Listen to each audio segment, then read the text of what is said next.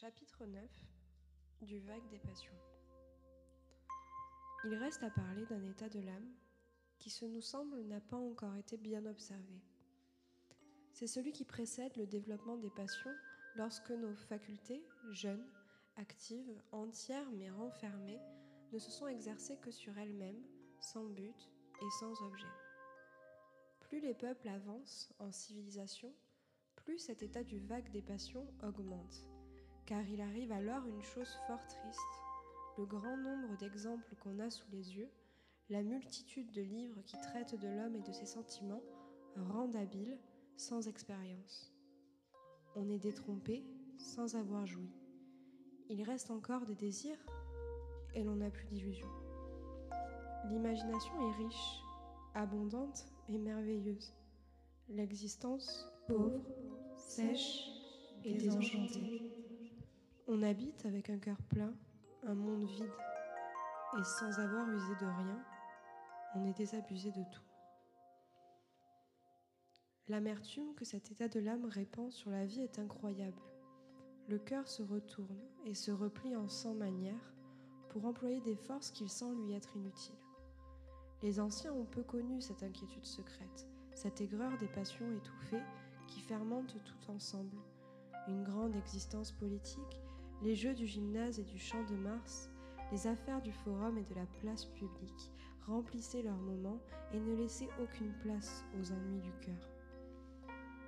D'une autre part, ils n'étaient pas enclins aux exagérations, aux espérances, aux craintes sans objet, à la mobilité des idées et des sentiments, à la perpétuelle inconstance qui n'est qu'un dégoût constant, disposition que nous acquérons dans la société des femmes.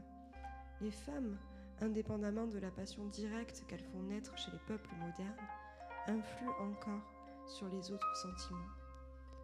Elles ont dans leur existence un certain abandon qu'elles font passer dans le nôtre.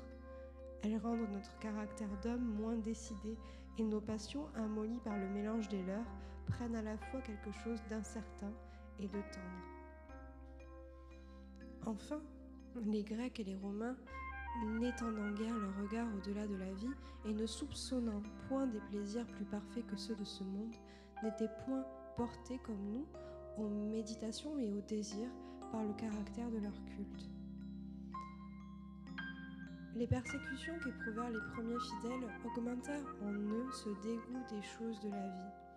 L'invasion des barbares y mit le comble et l'esprit humain en reçut une impression de tristesse et peut-être même une teinte de misanthropie qui ne s'est jamais bien effacée. De toutes parts s'élevèrent des couvents où se retirèrent des malheureux trompés par le monde et des âmes qui aiment mieux ignorer certains sentiments de la vie que de s'exposer à les voir cruellement trahis. Mais de nos jours, quand les monastères ou la vertu qui y ont conduit ont manqué à ces âmes ardentes, elles se sont trouvées étrangères au milieu des hommes. Dégoûtées par leur siècle, effrayées par leur religion, elles sont restées dans le monde sans se livrer au monde. Alors, elles sont devenues la proie de mille chimères. Alors, on a vu naître cette coupable mélancolie qui s'engendre au milieu des passions, lorsque ces passions, sans objet, se consument d'elles-mêmes dans un cœur solitaire.